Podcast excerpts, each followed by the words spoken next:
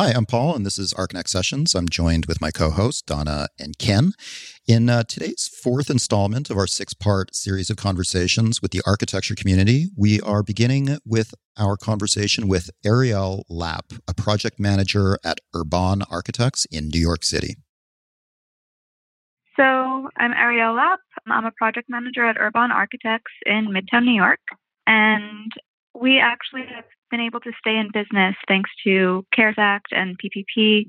So I'm still doing the same thing um, that I was doing, uh, managing a team and working and working with the clients. Some projects have been put on hold, others are still going. So we're just doing the best that we can.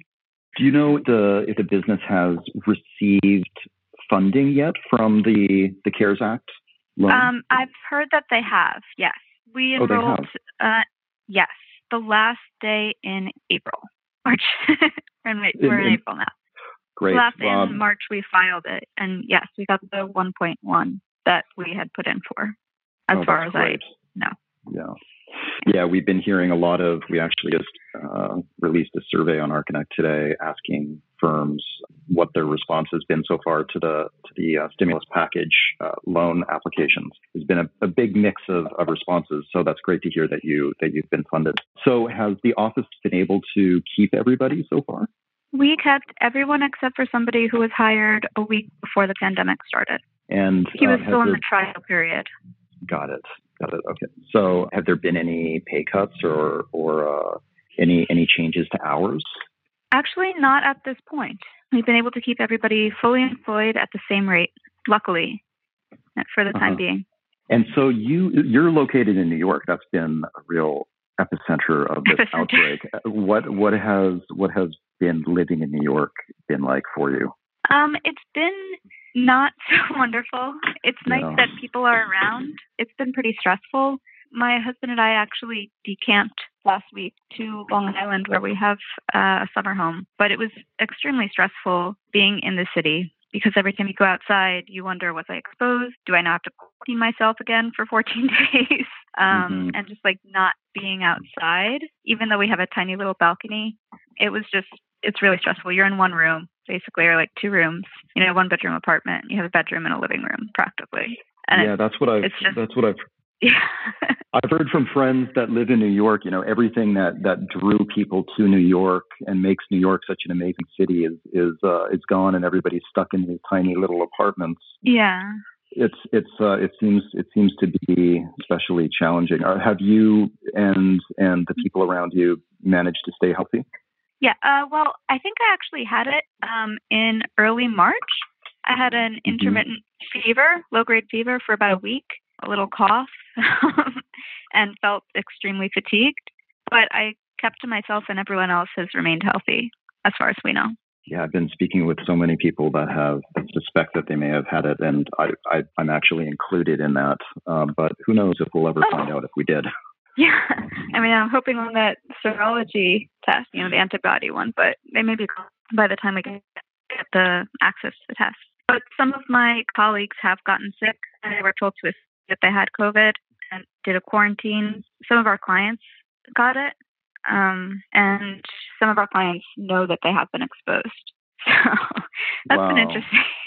Yeah, I guess in a city like New York, it's hard to not know anybody within a few degrees of separation that, that has either been directly affected or or suspected that they've been affected by it. Yeah. I mean, people have been starting to go back outside. I'm involved with an AIA group, an AIA committee, and we have a meeting uh, once a month, and we just had ours yesterday. We've kind of been talking about how things are going, coping mechanisms, and people have started to go back outside. Some people just, you know, need to exercise, so you know they go for a run and wear a mask, and I think that's really been a lifeline to people. Absolutely. Um, has, what was the transition like for your office to uh, shift to working from home? I would say bumpy. Some people had been working from home for a long period of time, you know, usually because they wanted to keep working and it was the weekend. um, so they had been working remotely. But some people thought, took working from home to mean you bring home a set of drawings, physical drawings, and then you come back into work and you scan the drawings. So the transition for people who had not been remoting in with their computer was much more difficult. But um, collaboration using Zoom and using Slack has been wonderful. Um, we've been able to keep our team somewhat connected, although it's not it's not the obviously. But I think we've adapted pretty quickly as an office. It took about a week and a half before people were generally comfortable. So it sounds like there was uh, varying levels of, of a learning curve based on previous yes. experience working remote. What's it looking like outside of the city? You mentioned that you were in Long Island. Yeah, it's uh, it's pretty deserted. Um, I've gotten to know the flock of turkeys that comes by. yeah. Um, but I mean, I haven't really left the house aside from going for a walk um, on the like the paved asphalt loop and like a little bit in the woods since we've been out here. So I haven't been going into stores or anything. I just kind of want to stay away from everybody. People aren't wearing masks out here, and they seem to be less aware of how bad it actually is. Yeah, it seems like there's a lot of lessons to be learned from New York City right now. It seems like the smaller and more rural areas are are uh, slower to kind of adopt these uh, more extreme strategies to to to maintain the kind of reduce the the spread. Yeah, it's kind of alarming to see. Actually, we drove to beach and stayed in the car, um, and people were gathering. They were, you know, outside. They were in groups. They were not wearing masks, not keeping social distance, and so we went back home. Probably a good idea. Yeah. Well, thank you so much for for sharing your perspective. I hope uh, you and your husband and, and your friends and family all stay healthy, and that uh, work will continue as it has, and your and your office stays productive. Yeah, thank you. You too. I did want to say something that I don't know if it's helpful or not, but we've kind of been discussing it within our office uh, about the return to normal. Uh-huh. And we don't we kind of don't want things to go back exactly to how they were because a lot of practices in architecture kind of keep you inside all day long um, and you don't really see the sun sometimes. Uh-huh. Um, and being able to get outside during the day or set a boundary between when you're at work and when you're at home is actually really helpful. And so when we do go back to whatever normal becomes, I hope that we keep some of these policies, like being more respectful of people's time. So I think that would help.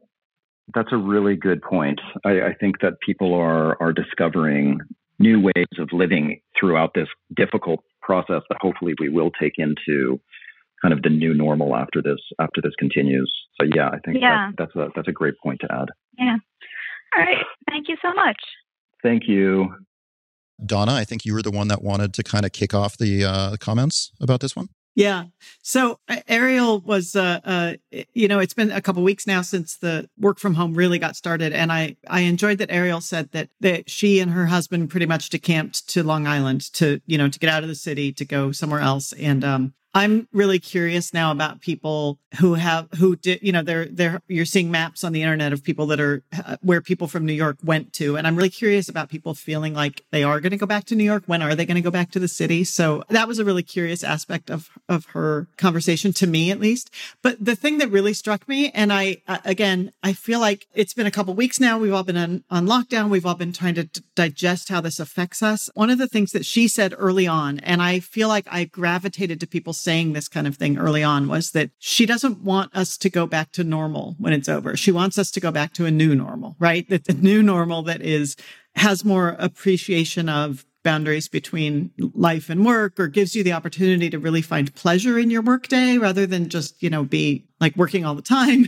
And I, I do think that there was a lot of talk six or eight weeks ago about okay when we come out of this are are things going to be different? And you know how can they be different? How can they be better? I don't know that much of that has come to fruition yet but i know that people are still talking about it. So i think we'll see if eventually when we do start going back to work states are starting to open up again. I think our office is going back in two weeks. We'll start to see if things will will be different and if we'll be able to have a new kind of normal that hopefully lets people sort of appreciate what's important in life and and have some some pleasure during their day frankly you know rather than just being a, a slave to the working machine. And again i say this as a white collar totally privileged worker. I know it's different for someone who you know it works works as a cashier but yeah, I appreciated that Arielle was saying, yeah, I, I hope that we can uh, grow to a better outcome of a new normal when we get through all of this. Yeah, I mean, I think the I th- that's that's been a very common sentiment from a lot of people that I've been talking to. Like, not only do people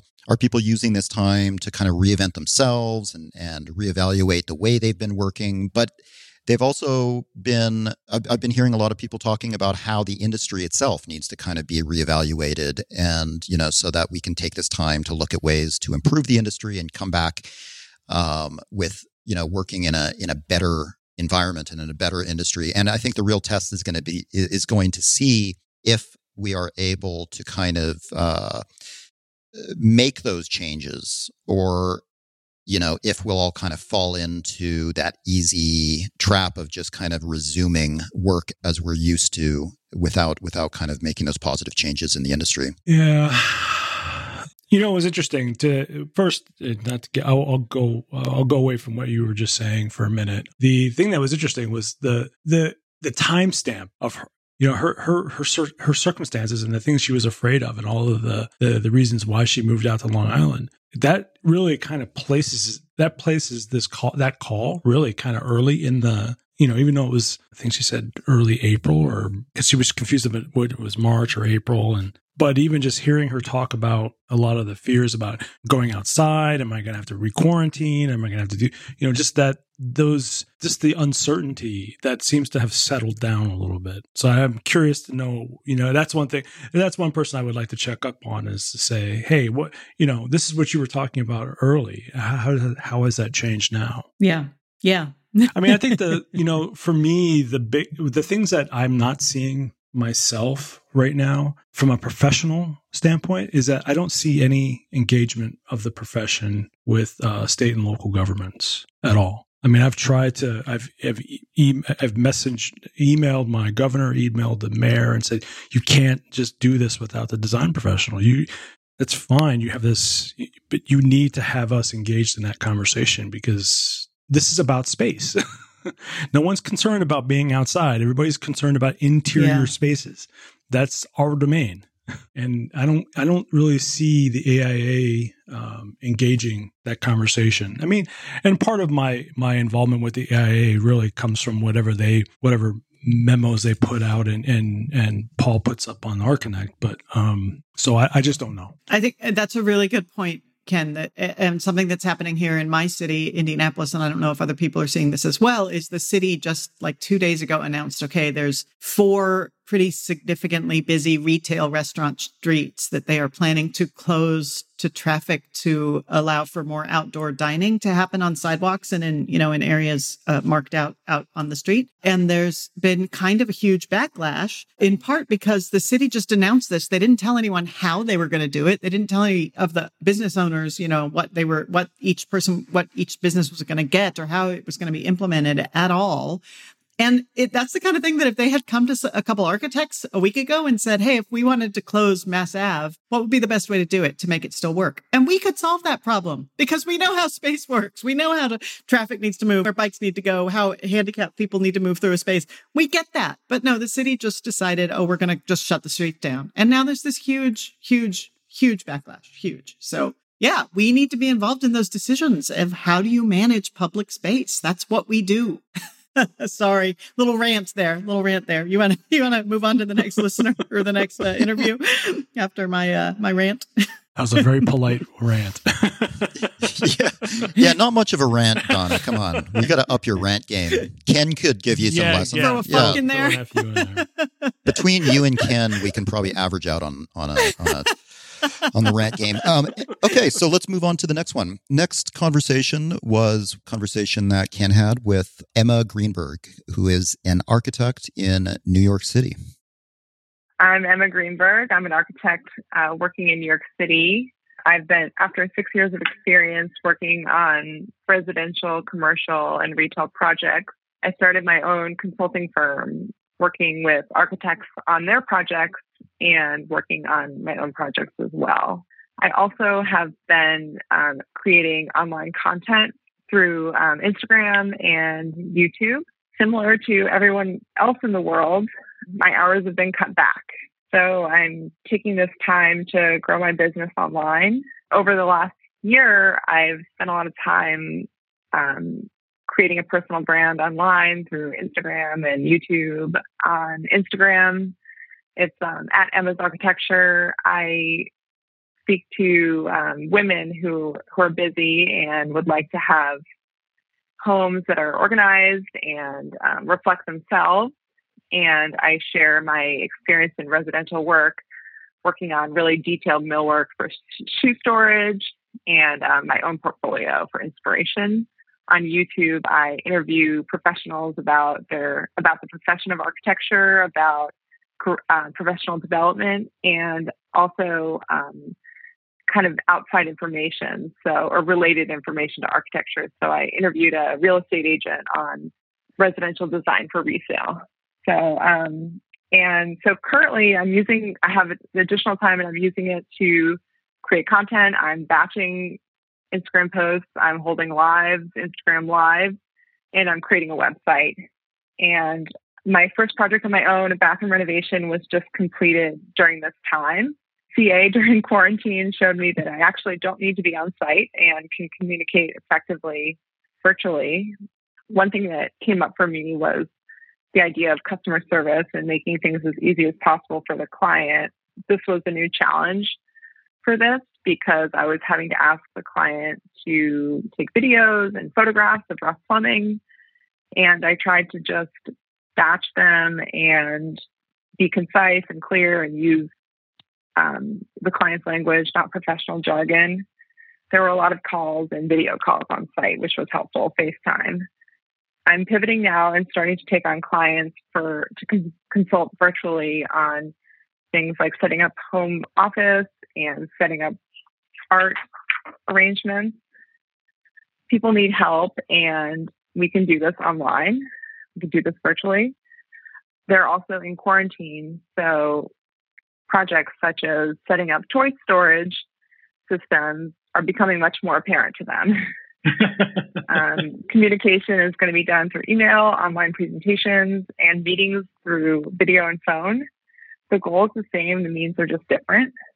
Currently, I'm just choosing to focus on what I can control and spending my time becoming energized by my work on my personal brand and also with clients. So, yeah, that's what I'm up to. Okay. You know, it, it, I'm a, I don't know if I mentioned it, but I'm a, I'm a practitioner as well. Um, so um, it's hearing hearing these stories is um, is really good, and especially I, one of the videos I was just watching, and I quickly went and downloaded the app was like about finances, and I thought, well, I don't have that app. I got to go get that app. I know how poor my finances are, but I still should know how bad they are. So, yeah. so I'm going to be a, a, big fan of watching all your videos. I know. oh, great! Um, yeah. Yeah. Um, but yeah, that's yeah, no, you know, it's it's interesting. I mean, I thought I have um I do side work uh, in conjunction with my uh, the firm I work for. I do side projects, and and I know for for the most part, most of them have been most of these projects most of my work going forward on my on the side is probably going to be reduced because I was doing restaurants and um, hospitality work type work, and I just I'm still trying to figure out how to make sense of what the future is when that seems to be like the one thing that's not going to happen ever, again. yeah. Well, you know, um, I've talked to friends who are in the rest, you know, who and um, own restaurants, and some of them are, you know, working, but they just have to have less people preparing um, deliveries and adhere to the standards. So, yeah, you know, yeah, I, I people live still want to order food. Yeah, no, exactly. I live across my um my I where I live in Minneapolis. There's a there's a, a popular restaurant on the corner right uh, across the street from my house, and and uh, they're doing takeout three days a week.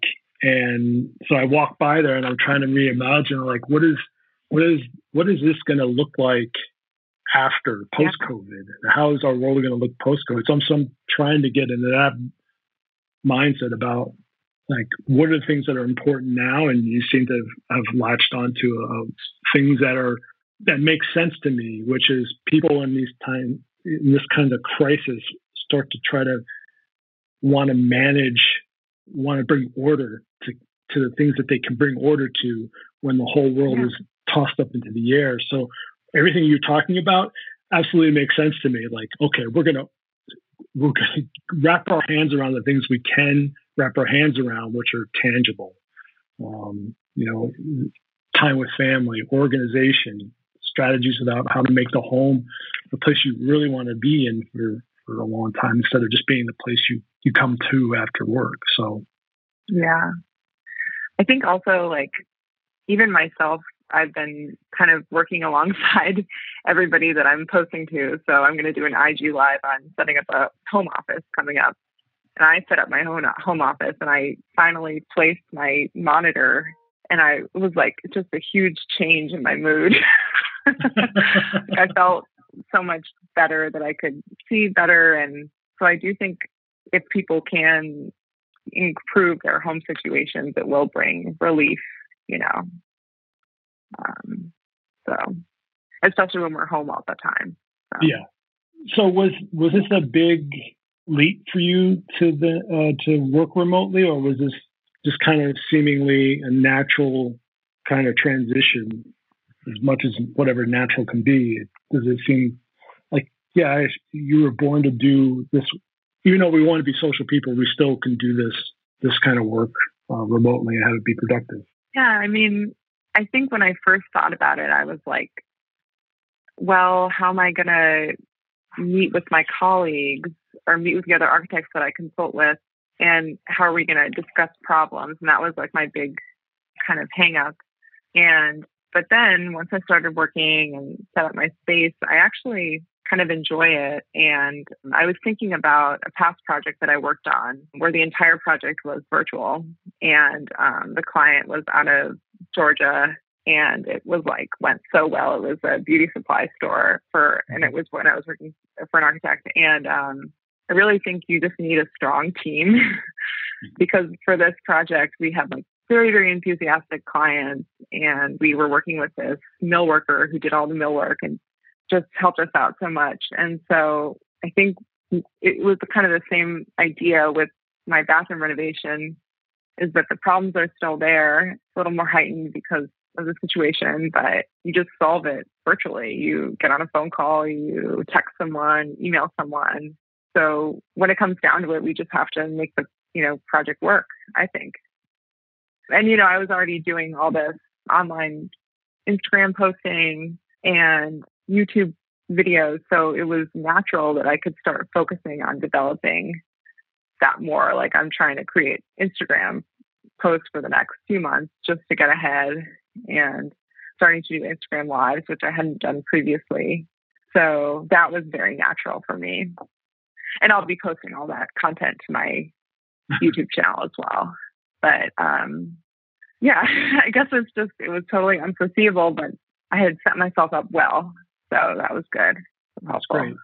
So how how have you been mentally? Because I'm I'm asking me I ask these questions because I'm also like I'm trying to reassure myself that we'll get through this, we'll be okay.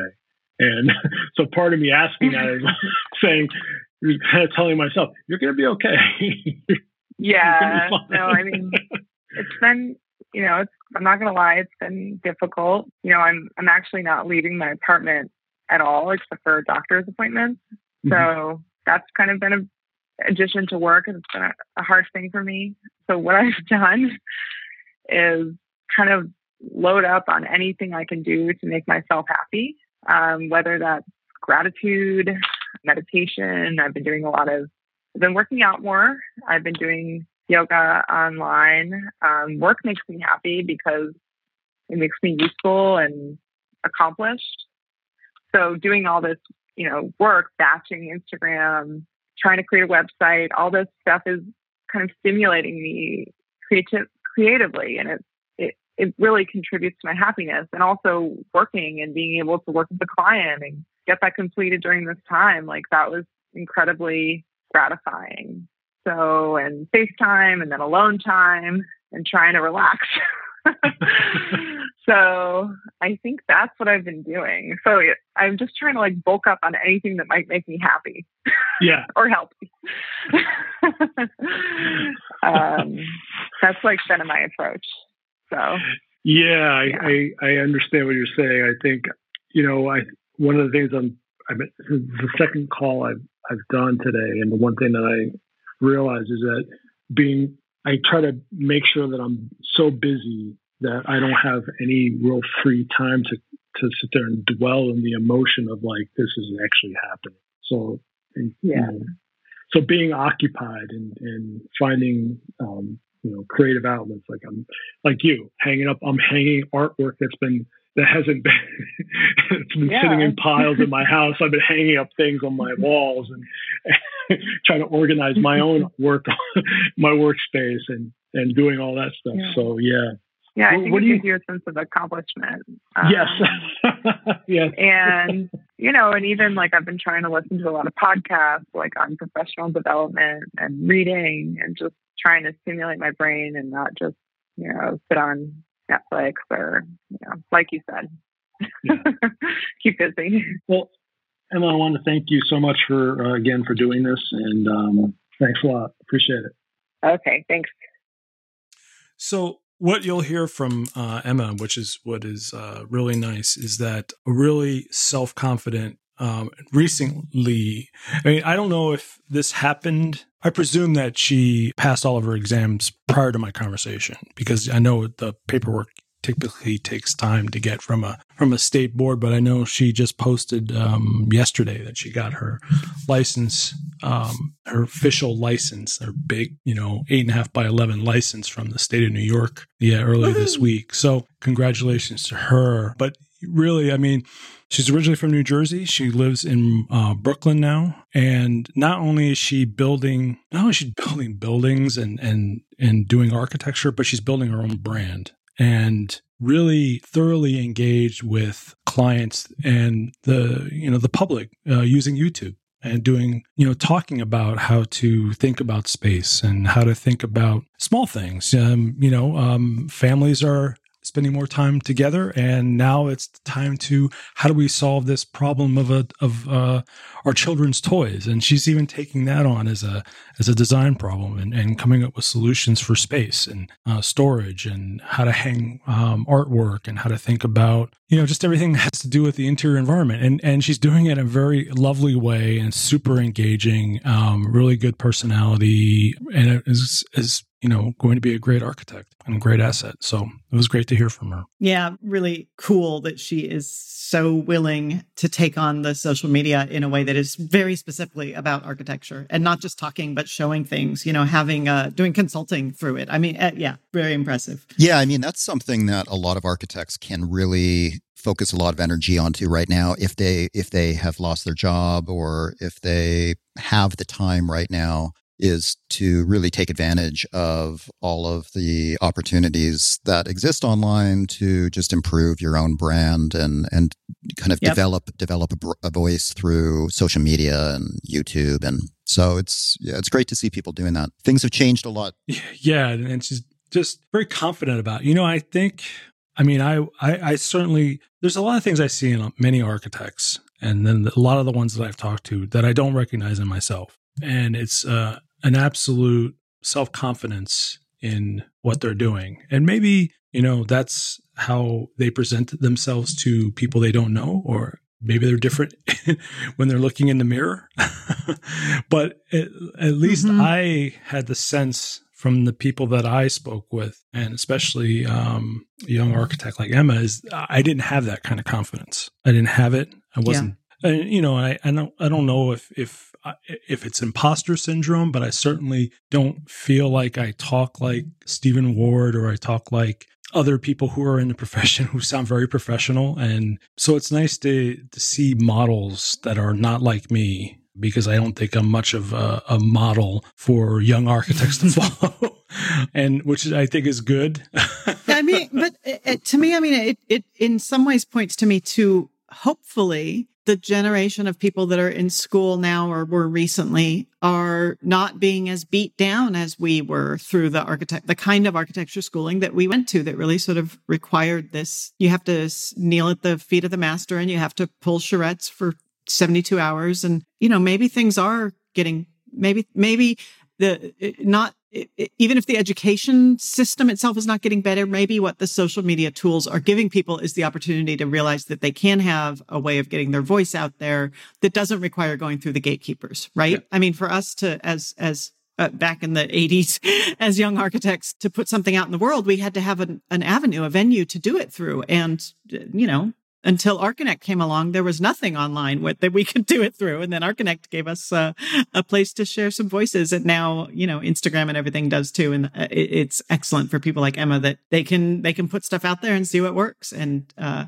yeah, I think I would be hopeful that the architecture education right now is less about soul crushing of young people and more about empowering them. That's that that would be my my very naive perhaps view. No, I don't think it is. Uh, see, here's the thing: I don't think it is naive. I wish the profession and the professional organization could see, and I think they, I think they like to believe they do, but it's certainly not represented in the boardrooms or in the in the uh, firm management that this right. is a, this is real. Right. But not yet. seeing it through our eyes, I have absolutely all the confidence in the world in Emma and Nikolai and all of the people that we've talked yeah. to and in the ability to run firms. Even with Emma's, you know, I, I don't know her entire background. I'm sure she talks about it on the on the, in the conversation, so I'm not going to get into it. But you know, she's fairly new uh, professional, and and I have no problem working and like having this person lead a firm. I just don't. Yeah,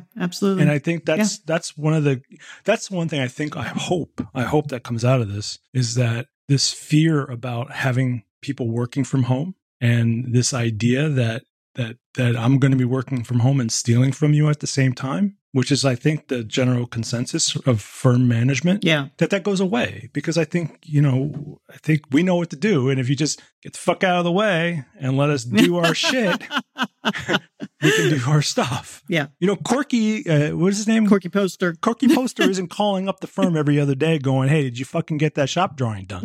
right? I mean, and my bosses are not either. The people who employ me, they are they are extremely trustworthy that we as a team are getting our work done. And the, the younger people on my team that I'm managing, they're just rocking it. They're doing so great. So yeah, I have absolute faith too. I think another another really, you know, positive or valuable aspect of kind of developing your own voice and your own personal brand through social media during this time when uh, people may be out of work is that it would it, it, will dramatically improve your ability to get a great job you know when mm-hmm. when you when it when the those opportunities arise because you know as an employer myself i i have tremendous amount of value on on hiring people that can show that they have thoughts and they're able to communicate those right. thoughts and they're ambitious and the people that that go out there and create a voice for themselves and get their voice publicized and you know to be able to to kind of evaluate that person's that person's uh, ideas through already established mediums you know like uh, that it's a huge leg up on the competition when it comes to looking for a job. And you're able to also you know find a job that suits you better if you if you can clearly communicate who you are and what your values are and where your expertise lies especially someone like Emma who's who's def you know somebody if some if, if she's if she's in the market for a job all she's got to do is send the person she's her YouTube channel. If you want to know, I mean, I, I've taken now to using, um, oh, what is it? Strength finders. Somebody was actually refer- in an interview referenced strength finders and I did that and I sent them my report. I'm like, here's the kind, if you want to know what kind of person I am, here it is. This, this is who you're hiring. Yeah.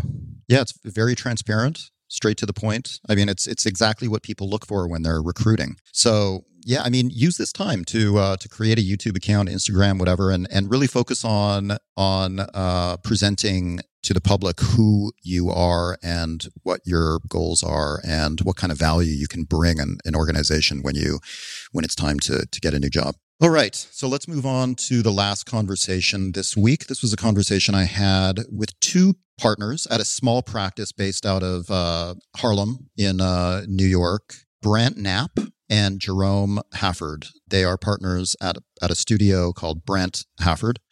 Yeah, let's let's listen to their story.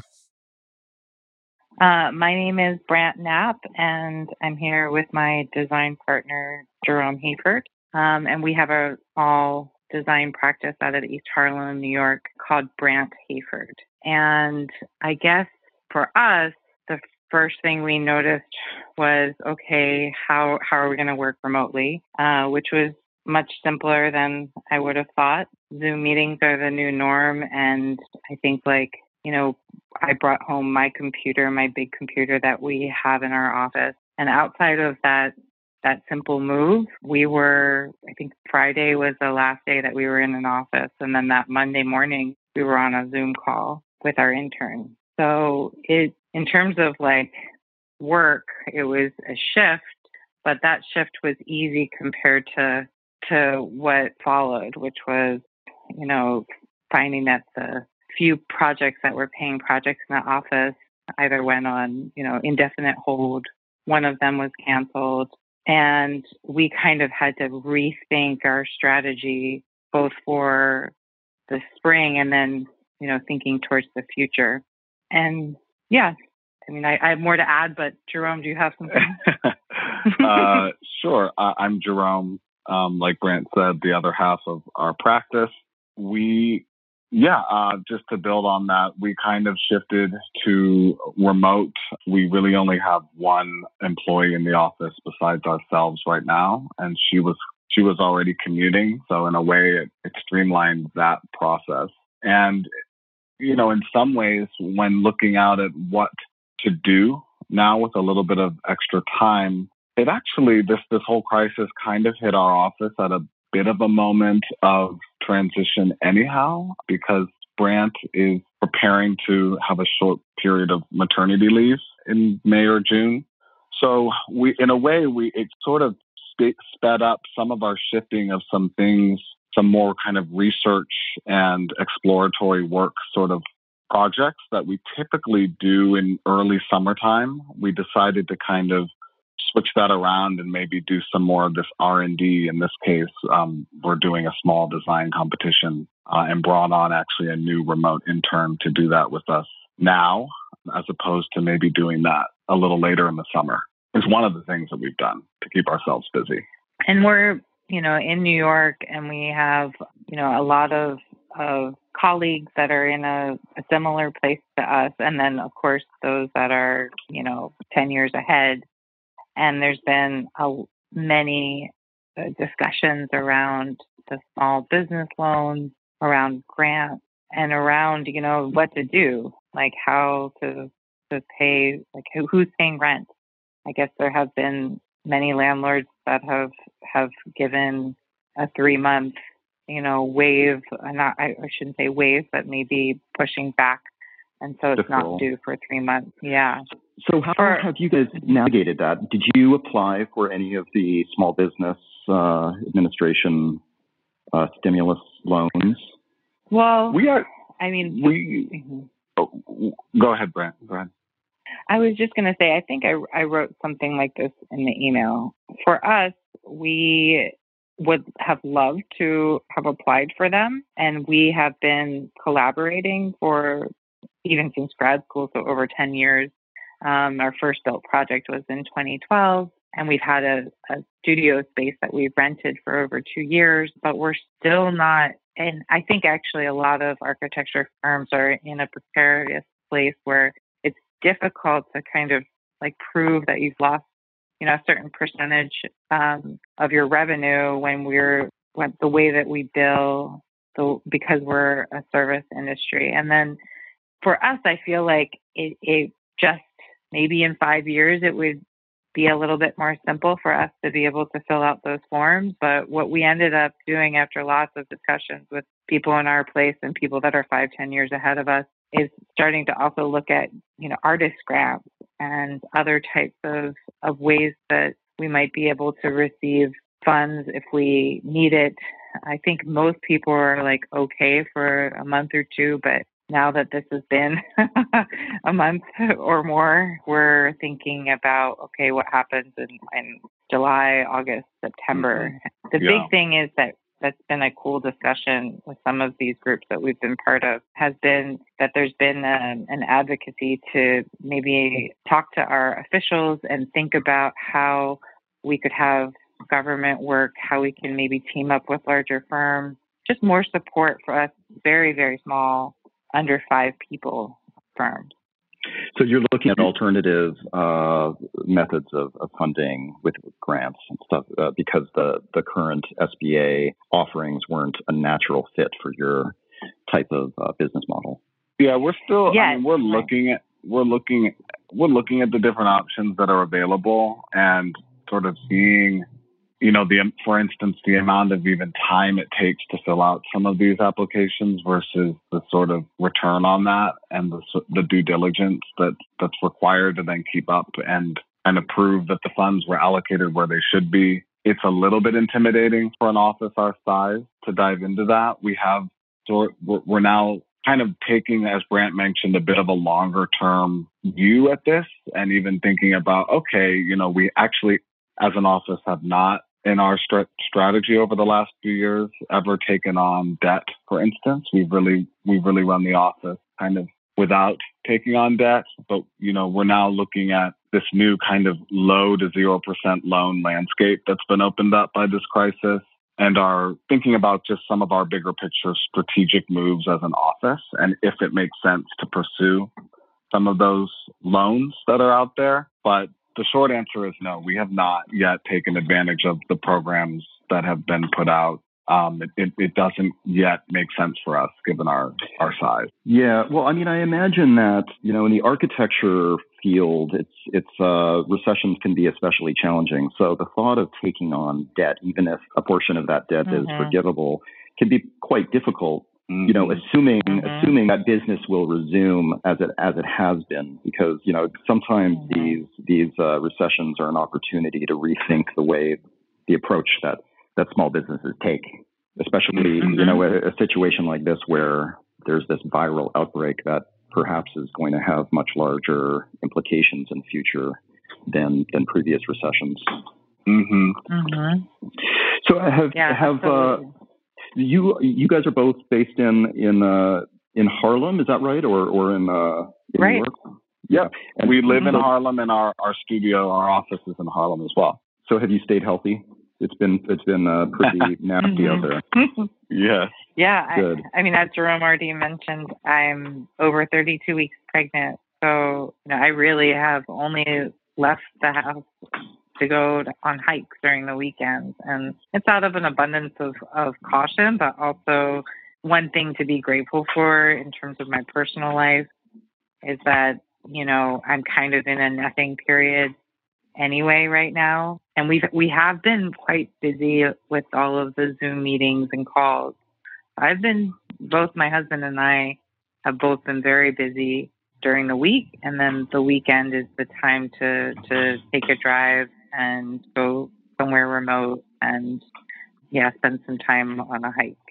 Oh, 32 so, weeks. So you're you're uh, technically in that safe zone already. You could you could have your baby any yeah. day now, and, and it's. Uh, yeah. mm-hmm. yeah. Have you have you had much anxiety about that? About the, the timing? Well, I mean, actually, I feel like I've handled all of the stuff pretty well, like with a grain of Like, okay, you know, I, I I've been looking at the at what was going on in China, like in January even. So I've been looking, and I've kind of processed it, but it wasn't until it was actually my hospital. Uh, New York Presbyterian that had announced that they were not going to allow any birthing partners for labor and there was like a week period where I like was having nightmares you know, I caught myself just, you know, having a few crying sessions and like even just trying to figure out and think, do I want to switch hospitals? And then I thought, oh, well, you know, this hospital is like the leading hospital. Everyone else is going to follow suit. You know, maybe I should try a home birth, though, you know, I, I went through IVF for a few years and I'm almost 40. Like maybe I should be in a hospital. Um, so it, it, that was a stressful week. And then Governor Cuomo announced that that they're that that's ridiculous and that of course women in labor should have a birthing partner with them and so that it was it was changed within a week and I feel much better now. Oh, uh, but it's it's scary. I, I imagine, yeah, and I and I, uh, but it's it's nice to hear you thinking about all the the benefits of of you know the timing in in terms of you know being able to nest uh, or being forced to nest, I guess, in a way. It's uh, yeah. I, I know as you know, my wife. I remember when when she had our children, she was juggling a uh, you know a full time job and you know how to how to how to manage that balance, but we are being mm-hmm. put into a position where we don't have much choice but for us to all collectively nest. Absolutely. Yeah, I also just want to mention that um, I'm sure that maybe you already know this, but you know the the group, some of them were much more grassroots and our friends trying to figure out what to do with these loans, but also you know for listeners, the AIA New York, um, the center, they have a small firm network kickoff this past week, and I think they're going to have weekly calls. There's also a group that we're part of that formed. It's called the Design Advocates, and they're also doing weekly calls. And then, you know, there's the lobby that has now done surveys around this topic. I filled out your survey. There just seems to be a lot going on, which is right. which is great. That and we yeah, and, and you know with with all of that going on, we we we're definitely encouraged to see that there seems to be just a greater degree of kind of self advocacy of the architecture world around this, and you know our hope our hope is that you know this will kind of merge with some of the bigger national level conversations, including like the Green New Deal, for instance, into a better infrastructure to support small practices, for instance, and that the that the city and the state, once this is all over, will rethink some of the way that they run things um, and kind of rise to meet that challenge that we're putting out there for all of this. And maybe maybe this is super optimistic, but even beyond that, I think this is exposing issues that we have in in bureaucracy and hospital systems and bigger, uh, larger systems that maybe should be, you know, rethought. And just to be an optimist, let's hope that something good comes out of all of this rethinking of how things are done. Absolutely, I think that that is a uh, such a good point to to bring up. You know, it's it's a it's it, we have an opportunity right now for these grassroots initiatives that I think can have much bigger impacts than than uh, than they can at other times. You know, I, I see a lot of smaller groups taking actions that larger institutions are then clearly uh, responding to mm-hmm. and and following up with. So mm-hmm. the, the, the, bigger yeah. vo- voices that that the individuals have right now, the the better uh, situation I think we'll be in going forward. Mm-hmm. Yeah, because there may not be, you know, there may not be as much private work happening for a little while, and so it, you know, a la the New Deal, are there ways to, that this almost might accelerate some of those conversations as to what are some infrastructure projects that we need to get done or you know smaller municipalities having a better degree of access to these new york design practices and streamlining that process um, would be amazing to see some of that happen out of this Absolutely. Well, hopefully these these ideas that you're sharing with us right now are going to be heard by people, and and and uh, more action will be taken. All right. I think this conversation brought up a lot of really interesting points. I think I was really struck. I mean, in addition to the fact that that Brandt was 32 weeks pregnant at the time of this conversation, which was a few weeks ago, she might already have a, a baby. And and you know, living in uh, New York City right now, 32 weeks pregnant, that's uh, that's a pretty stressful thing to to take on. In addition to running your own small practice, but I, I was really struck by their focus on grassroots initiatives right now. You know, and I think that there are a lot of th- this is a perfect time to instigate change through grassroots initiatives. I think, you know, we've seen the kinds of the kind of messaging that's coming from organizations like the architecture lobby and smaller groups that are able to like to kind of be more nimble and less kind of held back through like bureaucracy and, and traditional modes of operation to make change. You know, I think in the last couple of months, I've seen large organizations kind of following suit from smaller grassroots initiatives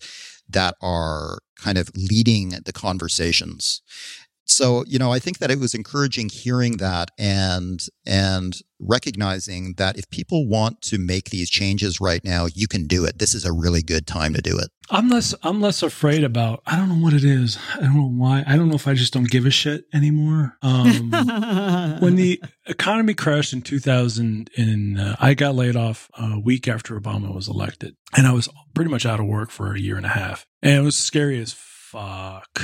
I mean, I'd never gone, never, never mind. I just, I just was in a house for for barely a year. Right. You just bought your house. Just bought my house, and I bought it at the fucking peak, and I was like yep. panicked. I was like, oh my god. And you know, now that I own my house clear. I, I have a, I just have this, you know, I just saw that the report today. I think it was on New York Times that 1.6 million homes, homeowners, mortgages have not been paid in like a month. And I was thinking about it. I'm like, yeah, I don't, I don't, I'm not worried about, I don't know why I'm not worried about it. I mean, I, I know I have a job and all, and you know, that could, that could change. Um, any, anything can change, right?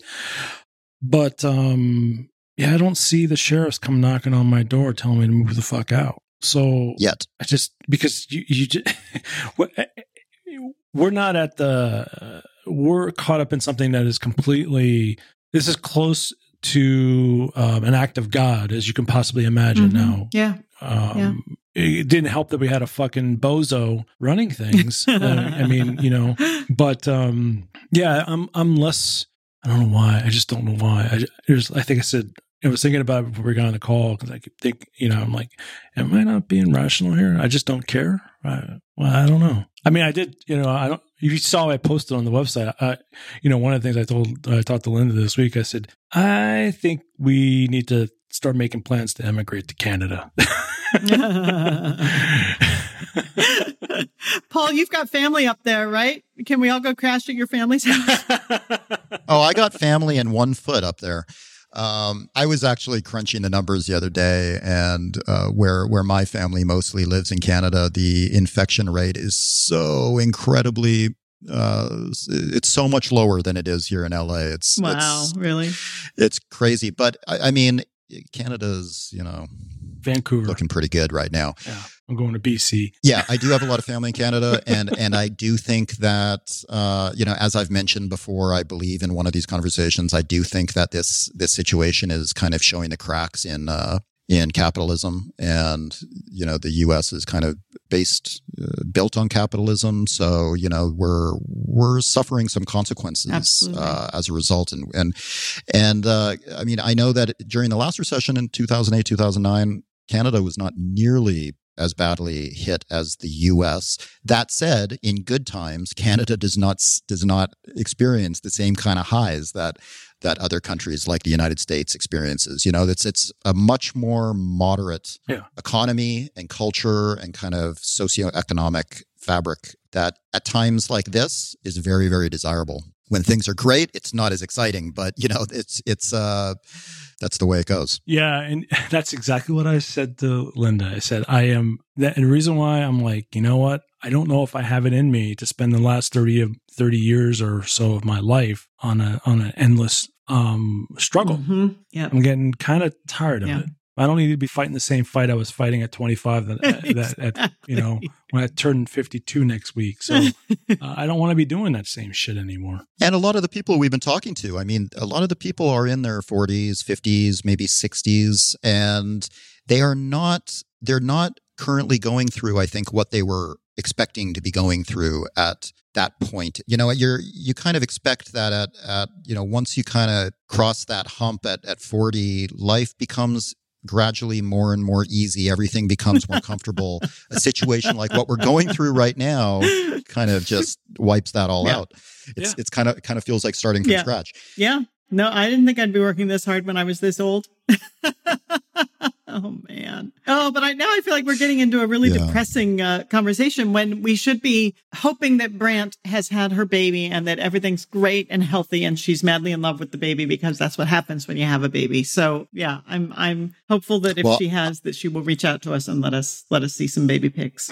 And you know what? Every baby it gives you hope, even even in the face of all of this. When a baby comes, it just makes you want to recommit to being a good human again. So yeah, let's hope. Well, she did mention that this time was was kind of uh in a way it was good for her because she Yeah. she was forced to begin nesting, which Exactly. is a phase that you need to do before having a baby. And you know, there's no better time than now to just stay at home with a baby. Absolutely. So, best of wishes to her. Hopefully, it all went very well and everyone's happy and healthy. I will follow up with her before we release this podcast. Okay. And uh, I'll I'll put in the show notes what her uh, what what the the status of of the baby is. Before we end this week, Donna, I finally started watching Years and Years. Yeah. Uh, One hundred percent, one hundred percent, uh, because of the the comments you made about it. And wow, it's Wow. it's uh, it's intense. It's I I'm loving it so far, but it is It's fantastic. it is scary as fuck It because sure there are so many. I mean, it really, it really. I mean, the, the idea behind it is that each episode moves ahead five years. Is that that's right? Yeah, right? Because I'm only on the second yeah. episode, and Yeah. and you know we're at, at the second episode. We're at 2029. yeah. Pence Pence is the president, but he's he's clearly uh, understood as the uh, the puppet president. You know, behind uh, the puppet master of uh, ex President Trump. Yeah. And there, I mean, there's so many things about this. Uh, there's so many aspects about this show that are just that feel a little too prescient. Absolutely. I kind of feel Oh, like I should watch it again now because it's been a while since I, I- did. But I, yeah, I that remember. was painful. It was saw that. painful. It was painful. Yeah. Oh God, Yep. scary. Yeah, I mean, for those of you listening, if you want to watch it, don't don't expect to watch anything that is going to help you go to sleep. Yeah. So you might you might not want to watch it right before going to bed, but Yeah. it's uh, it's definitely a little anxiety inducing. But you know, if you're into that kind of stuff, you'll love it. Yeah.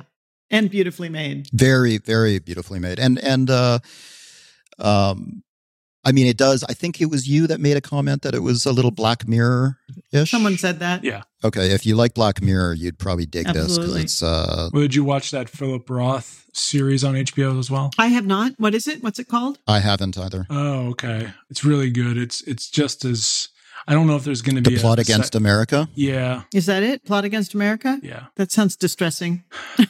It is. It's uh well, it's I think it's born out of his you know growing up um with um remembering the stories about um Charles Lindbergh Mm, and right, um, right, right. takes Charles Lin- it turns turns Charles heard of it. Lindbergh into the Yes. president of the United States. Yeah, I have heard of it. Okay. Oh man. oh it's an alternate alternate Yeah. history Yes. interesting well that'll be next on my list of uh anxiety inducing late night entertainment Okay. Well, And uh, so, yeah, that concludes our show for this week. Uh, hope everyone's been enjoying these conversations. If you have any questions, comments, or suggestions, you can reach us at Twitter on our Twitter account, Arc Sessions, or with hashtag Archinect Sessions, or you can send us an email to connect at archinect.com. If you would like to talk about your own story, let us know. We're interested in, in uh, reporting on anything of significance among the architecture industry. So uh, talk to us. And, uh, give us a rating and review on on iTunes if you if you enjoy the show. And uh, thanks to everybody for listening, and we will talk to you next time.